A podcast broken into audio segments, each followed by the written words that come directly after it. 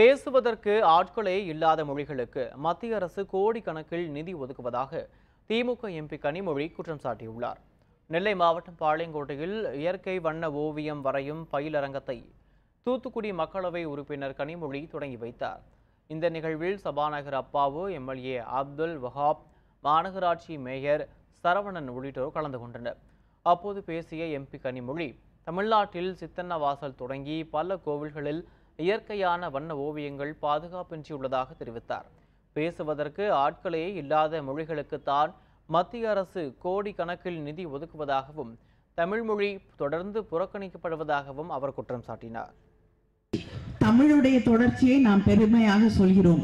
தொன்மை மட்டுமில்லை தொடர்ச்சியும் இருக்கக்கூடிய ஒரு மொழி செம்மொழி தமிழ் என்று சில மொழிகள் வந்து தொன்மை இருக்கலாம்.